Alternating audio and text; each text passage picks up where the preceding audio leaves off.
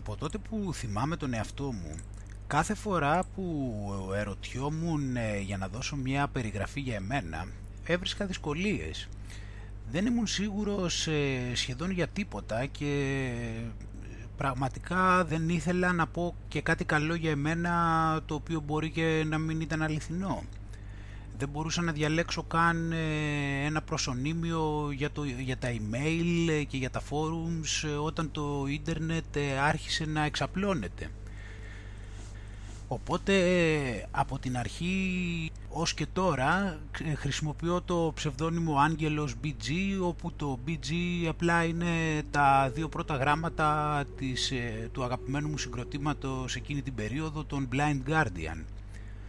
Ε, ακόμα και σήμερα πιστεύω ότι αυτό το θέμα με μια, με μια γενική περιγραφή για εμένα δεν πιστεύω ότι έχει αλλάξει.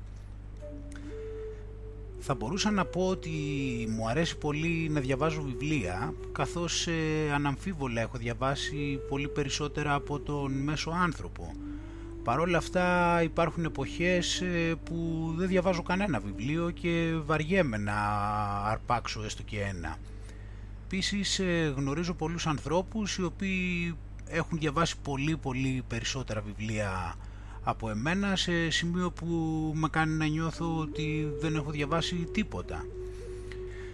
Θα μπορούσα να πω ότι μου αρέσει πολύ να πηγαίνω ταξίδια αλλά εκτός του γεγονότος ότι υπάρχουν επίσης πάρα πολλοί άνθρωποι που έχουν ταξιδέψει πολύ περισσότερο από εμένα Επίσης ε, υπάρχουν και περίοδοι που θέλω να βρίσκομαι στη βάση μου και να αφοσιώνομαι σε άλλα ζητήματα όπως όταν ε, δουλεύω πάνω στην επιχείρησή μου ή σε κάποια νέα ιδέα. Θα μπορούσα να πω ότι μου αρέσει να εκφράζω τον εαυτό μου και να μιλώ αλλά υπάρχουν πολλές φορές που προτιμάω να μην μιλάω σε κανέναν όχι επειδή έχω κάποιο προσωπικό πρόβλημα με τους ανθρώπους, ε, αλλά επειδή μου φαίνεται καταλληλότερο εκείνη την ώρα να κάνω κάτι μόνος μου, όπως για παράδειγμα να διαβάσω. Αυτό λοιπόν δείχνει ότι είμαι εσωστρεφής ή εξωστρεφής. Ρωτώντας ε, πολλούς διαφορετικούς ανθρώπους ε, έχω πάρει και διαφορετικές ε, απαντήσεις. Επίσης ε, θα μπορούσα να πω ότι μου αρέσει η άθληση αλλά τις περισσότερες φορές ε, δεν τις δίνω πρώτη προτεραιότητα καθώς πιστεύω ότι είναι εύκολο να διατηρήσεις ε, μια ικανοποιητική κατάσταση χωρίς να ξοδεύεις πολύ χρόνο αν γνωρίζεις πώς δουλεύει το σώμα γενικώς αλλά και το δικό σου σώμα. Παρ' όλα αυτά δεν μπορώ φυσικά να συγκριθώ με άλλους που περνούν πολύ περισσότερο χρόνο στο γυμναστήριο ή που είναι επαγγελματίες αθλητές για παράδειγμα. Μέχρι κάποιο σημείο πίστευα ότι αυτή η κατάσταση αποδεικνύει μία άγνοια για τον πραγματικό μου εαυτό σε σχέση με τους άλλους έβλεπα άλλους ανθρώπους να περιγράφουν τους εαυτούς τους τόσο εύκολα και με τόση σιγουριά που αισθανόμουν χαζός. Εκτός αυτού τώρα έχω κατανοήσει ότι επίσης υποτιμούσα πολύ τον εαυτό μου καθώς έβλεπα τόσα πολλά θετικά στοιχεία που φαινόταν ότι λέγανε οι άνθρωποι σύμφωνα με αυτά που λέγανε. Το πρώτο ζήτημα το οποίο θα ήθελα να θίξω αλλά δεν θα ήθελα να πλατιάσω κιόλας είναι ότι έχω παρατηρήσει ότι στην πραγματικότητα μια περιγραφή του εαυτού μας πολλές φορές ε, γίνεται μια ψευδής διαφήμιση σύμφωνα με αυτό που θεωρείται ότι είναι κοινωνικά αποδεκτό ή θαυμαστό.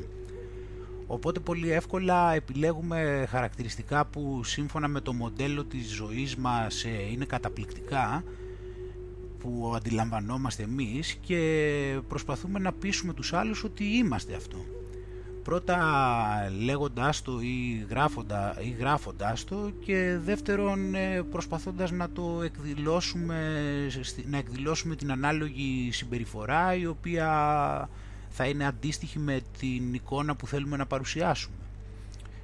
Ε, φαίνεται πως το μυαλό μας δουλεύει με, με έναν τρόπο που δεν φιλτράρουμε συνήθως την πληροφορία που έρχεται από το περιβάλλον με άλλα λόγια, δεχόμαστε την πληροφορία face value όπως λέμε, χωρίς να την κριτικάρουμε.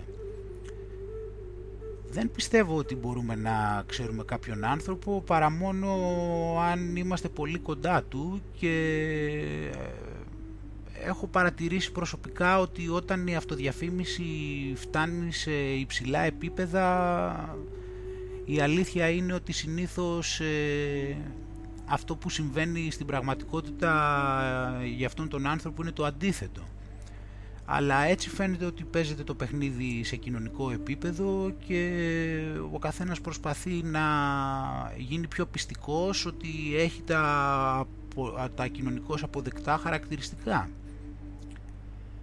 Ε, αλλά ακόμα και αν κάποιος ε, θέλει να ξεφύγει από αυτό το παιχνίδι όπως ε, πίστευα εγώ ότι ήθελα θα έπρεπε έτσι κι αλλιώς υποτίθεται να ξέρω τι είμαι. Οπότε ας πούμε ότι ε, θεωρώ τον εαυτό μου ότι είναι πολύ φανατικός αναγνώστης βιβλίων. Αυτό σημαίνει ότι θα πρέπει εγώ να διαβάζω πολύ. Όταν ε, δεν διαβάζω πολύ για πολλές ώρες κάθε μέρα, τότε θα αυτομαστιγώνομαι επειδή δεν ε, μπορώ να ανταποκριθώ στα στάνταρ που έχω θέσει. Ε, όταν ε, μια ευκαιρία παρουσιάζεται για να πάω για μια βόλτα ας πούμε στη φύση πολύ πιθανό να μην πάω επειδή είμαι φανατικός αναγνώστης οπότε το βιβλίο είναι η πρώτη μου προτεραιότητα. Όταν θέλω να μάθω κάτι από τη, για τη ζωή ε, θα ανοίξω ένα βιβλίο να μου πει επειδή δεν χρειάζεται να χρησιμοποιήσω τόσο τις αισθήσεις μου καθώς έχω δώσει μεγάλη βάση στα βιβλία ε, όταν είμαι σε μία κουβέντα θα αγχώνομαι ούτως ώστε να αποδείξω ότι έχω διαβάσει πολλά βιβλία. Θα είμαι προκατηλημένος ε, ότι ξέρω πολλά πράγματα και πιθανότατα να μην ακούσω πολύ τι έχουν οι άλλοι να μου πούν ή θα φοβάμαι να πω τη φράση δεν ξέρω επειδή θα δώσω, δώσω την εντύπωση στους άλλους ότι δεν έχω διαβάσει πολλά βιβλία τελικά. Ομοίως, ε, αν, αν πω σε σένα ή, ή στον εαυτό μου ότι με ενδιαφέρει πάρα πολύ η άθληση, τότε δεν θα ήθελα και πολύ υποτίθεται να με δεις να τρώω ένα μάφιν ή ακόμα και αν δεν με έβλεπε κανείς θα αυτομαστιγωνόμουν ε, που, δεν, ε, που το δοκίμασα ή δεν θα επέτρεπα στον εαυτό μου να το απολαύσει. Επίσης θα έπρεπε να ξοδεύω πάρα πολύ χρόνο στο γυμναστήριο και πιθανότατα να μην είχα πολύ ενέργεια μετά για άλλες ενδιαφέρουσες δραστηριότητες. Τα παραπάνω φυσικά δεν είναι απαραίτητο να συμβαίνουν ε, σε κάποιον που ας πούμε διαβάζει βιβλία ή που ασχολείται με την άθληση, αλλά είναι παραδείγματα που δείχνουν το πώς μπορεί, που μπορεί να μας οδηγήσουν οι ταμπέλες που περιγράφουμε τον εαυτό μας. Ε, φαίνεται περίεργο αρχικά, αλλά όταν χρησιμοποιούμε τη γλώσσα ούτως ώστε να μας περιγράψουμε, αυτομάτως είμαστε σε, σε ένα μεγάλο κίνδυνο να περιοριστούμε και να χάσουμε την ευελιξία μας ε, και όλες αυτές τις ε, δυνατότητες για κάτι νέο που στην ουσία κάθε στιγμή εμφανίζεται στην ε, ύπαρξή μας και υπάρχει αυτή η δυνατότητα.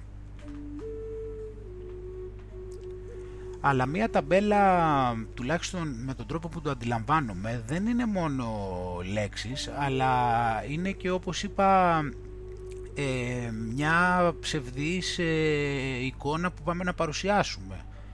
Οπότε αν εγώ ας πούμε θέλω να πείσω εμένα ή άλλους ότι είμαι σεξι τότε θα προσπαθώ να συμπεριφέρομαι με τον τρόπο που νομίζω ότι οι σεξι άνθρωποι συμπεριφέρονται. Ε, μιλάω για μία φυσικά ε, προφανώς μιλάω για μία ε, ανισόρροπη συμπεριφορά σε σχέση με αυτό που πραγματικά είμαστε ε, καθώς ε, όταν κάτι το έχουμε από φυσικού μας και μας βγαίνει τότε δεν χρειάζεται να κάνουμε κανέναν ούτε πνευματικό ούτε φυσικό κόπο να το αποδείξουμε διότι εμφανίζεται από μόνο του. Η ζωή λοιπόν είναι μια συνεχής αλλαγή ακόμα και αν ε, δεν μπορούμε να το καταλάβουμε με τις αισθήσεις μας κάθε στιγμή κρυσταλλώνεται ε, με αμίμητο τρόπο και κάθε απόφαση για κάθε πράξη μας ε, φαίνεται ότι έρχεται περισσότερο από την διέστηση παρά από τη λογική. Εμείς είναι που προσπαθούμε να ελέγξουμε όλο αυτό και έχουμε τη λανθασμένη εντύπωση ότι τα έχουμε λάβει όλα υπόψη. Αλλά στην πραγματικότητα αυτό που κάνουμε είναι να μπλοκάρουμε την εκδήλωση της φυσιολογικής μας συμπεριφοράς προσπαθώντας να την, ε, να την καθορίσουμε σύμφωνα με την κατεύθυνση του μοντέλου που έχουμε επιλέξει να παρουσιάσουμε. Προσπαθούμε να δώσουμε την εντύπωση, μια συγκεκριμένη εντύπωση, οπότε δεν αφήνουμε τίποτα, τουλάχιστον προσπαθούμε να μην αφήσουμε τίποτα το οποίο αποδεικνύει ότι αυτή η εντύπωση δεν είναι αληθινή. Αλλά το φυσιολογικό και η αυθόρμητη εκδήλωση για την οποία μιλάω είναι μια ισορροπία η οποία μπορεί να γίνει αισθητή και στην πραγματικότητα ούτε και αυτή μπορεί πλήρως να περιγραφεί. Καθώς ε, σε αυτές τις στιγμές ε, όλα τα πράγματα φαίνονται να είναι στη θέση τους και κάθε κίνηση φαίνεται ότι είναι πάρα πολύ ικανοποιητική και σοφή. Ε, ίσως ε, αυτός και να είναι ο απόλυτος στόχος και είναι ευθέως μπροστά μας αν μπορέσουμε να είμαστε έτοιμοι ανα πάσα στιγμή να ακούμε και να αφήνουμε τον πραγματικό μας εαυτό να εκδηλώνεται. Οπότε για μεγάλη μου χαρά τα τελευταία χρόνια άρχισα να κατανοώ ότι ήταν μια πολύ καλή αρχή για μένα τελικά το γεγονός ότι δεν είχα πολλές ε, ταμπέλες ούτως ώστε να μπορώ να με περιγράψω. Το επόμενο βήμα συνειδητά αυτή τη φορά ήταν να αρχίσω τη διαδικασία να καίω και τις ήδη υπάρχουσες ταμπέλες που είχα αυθόρμητα βάλει πάνω στον εαυτό μου, χωρίς να το καταλαβαίνω.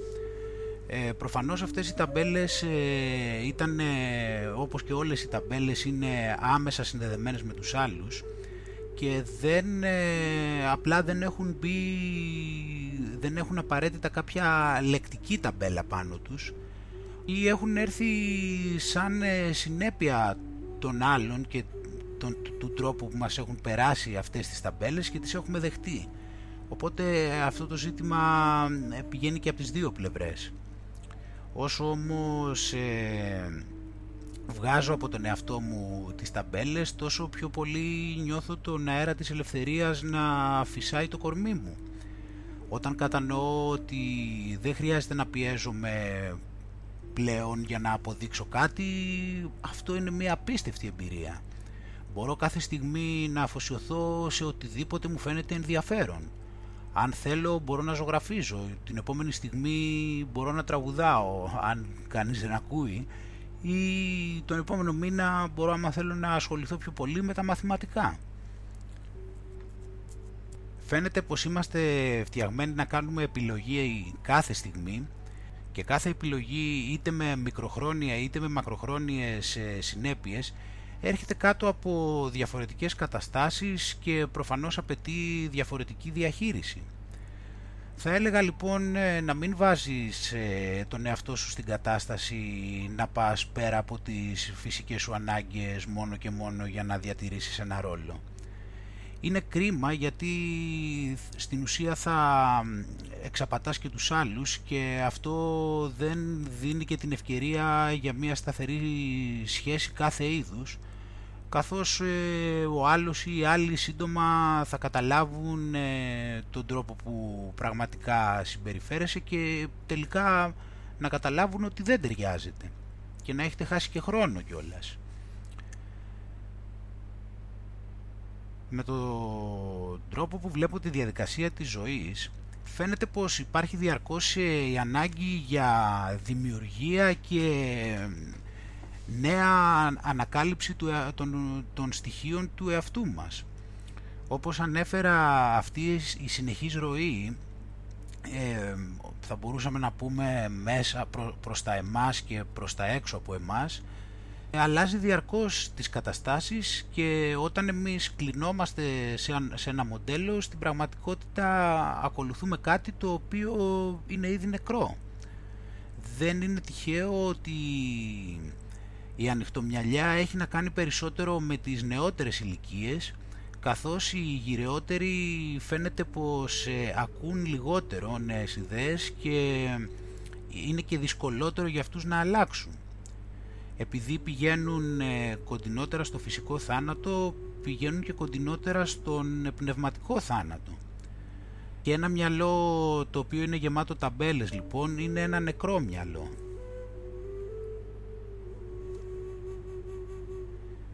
Τι σημασία έχει λοιπόν αν ε, οι άλλοι πίστευαν ότι εσύ είσαι ζωγράφος και τελικά έγινε συγγραφέας; Με τον τρόπο φυσικά που των ταμπελών που το αντιλαμβάνεται η, η, κοινωνία σήμερα και ο ανθρώπινος εγκέφαλος είναι πάρα πολύ κακό μάρκετινγκ και πιθανόν να χάσεις πελάτες.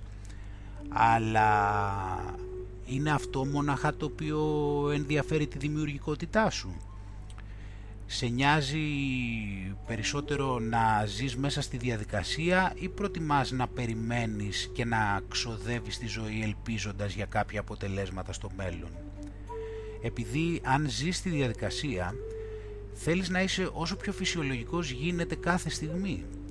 Αλλιώς αν προτιμάς να ζεις με την ελπίδα του μέλλοντος και το τι θα φέρει μπορείς να θυσιάσεις τη δημιουργικότητά σου με την ελπίδα ότι κάτι πάρα πολύ cool ε, θα αποκτήσεις και θα γίνεις ε, και επίσης θα αποκτήσεις και χρήματα και αυτά όλα κάποια μέρα θα σε κάνουν ευτυχισμένο.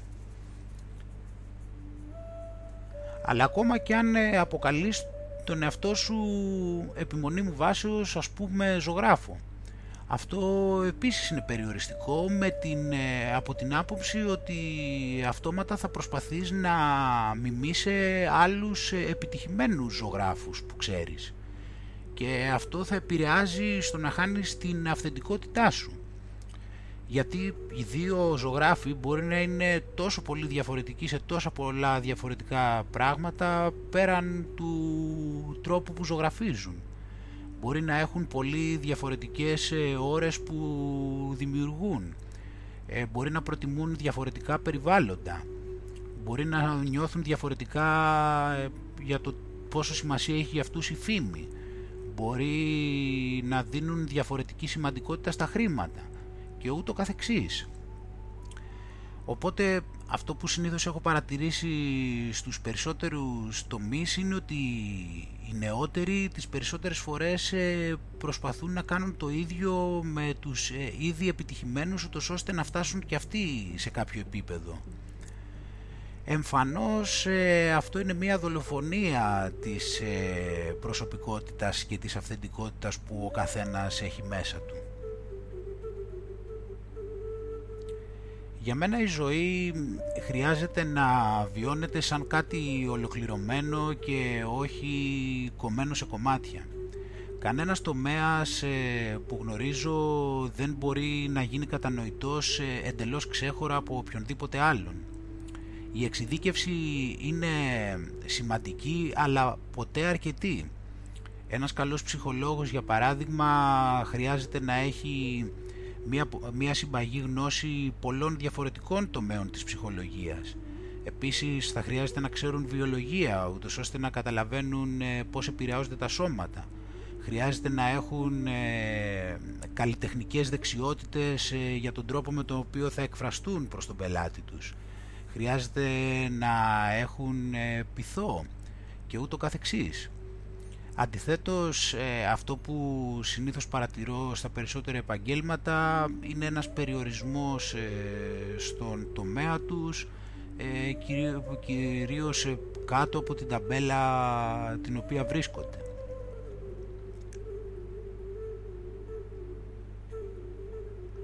Φαντάσου τώρα πόσο όλα αυτά τα παραπάνω είναι αληθινά για τον άνθρωπο. Μπορεί να έχουμε κάποια γενικά χαρακτηριστικά όπως ε, τα χαρακτηριστικά του είδους αλλά όταν πηγαίνουμε βαθύτερα βλέπουμε πόσο διαφορετικοί είμαστε ο ένας με τον άλλον στη ζωή ε, και πόσο πολύ αυτό διαρκώς αλλάζει κιόλας. Μία ταμπέλα είναι απλά μία ιδέα η οποία δεν είναι ούτε καν συμπαγής καθώς ε, διαφορετικοί άνθρωποι κάτω από αυτή την καταλαβαίνουν διαφορετικά ή την περιγράφουν διαφορετικά με, άλλα, με άλλες λέξεις ε, που σημαίνουν διαφορετικά πράγματα οι οποίες λέξεις είναι και οι ίδιες ταμπέλες. Μετά από προσεκτική παρατήρηση νομίζω ότι είναι ξεκάθαρο πόσο αόριστη είναι μια ταμπέλα και πόσο μάταιο είναι να προσπαθεί κάποιος να την πάρει στα σοβαρά. Τέλος, ε, στο θέμα των ε, ιδεολογιών η ταμπέλα είναι, φαίνεται πως ε, είναι ο κυριότερος λόγος που οι άνθρωποι διαχωρίζονται οι περισσότεροι που στέκονται πίσω από μια ιδεολογία και αφοσιώνονται σε αυτή περιορίζονται από αυτή και είναι πολλές φορές επιθετικοί σε οποιονδήποτε που διαφωνεί με αυτή. Επίσης ε, ταμπελοποιούν ε, όλους τους υπόλοιπους με μια αρνητική ταμπέλα ε, με αυτόν τον τρόπο όλοι μαζί εξηγούν τη ζωή με έναν ε, πολύ συγκεκριμένο και σταθερό τρόπο χωρίς να δίνουν ε, πολύ συχνά ευκαιρία στην εισρωή μιας νέας ιδέας η οποία θα βοηθούσε την κατανόησή τους να γίνει πιο ρεαλιστική.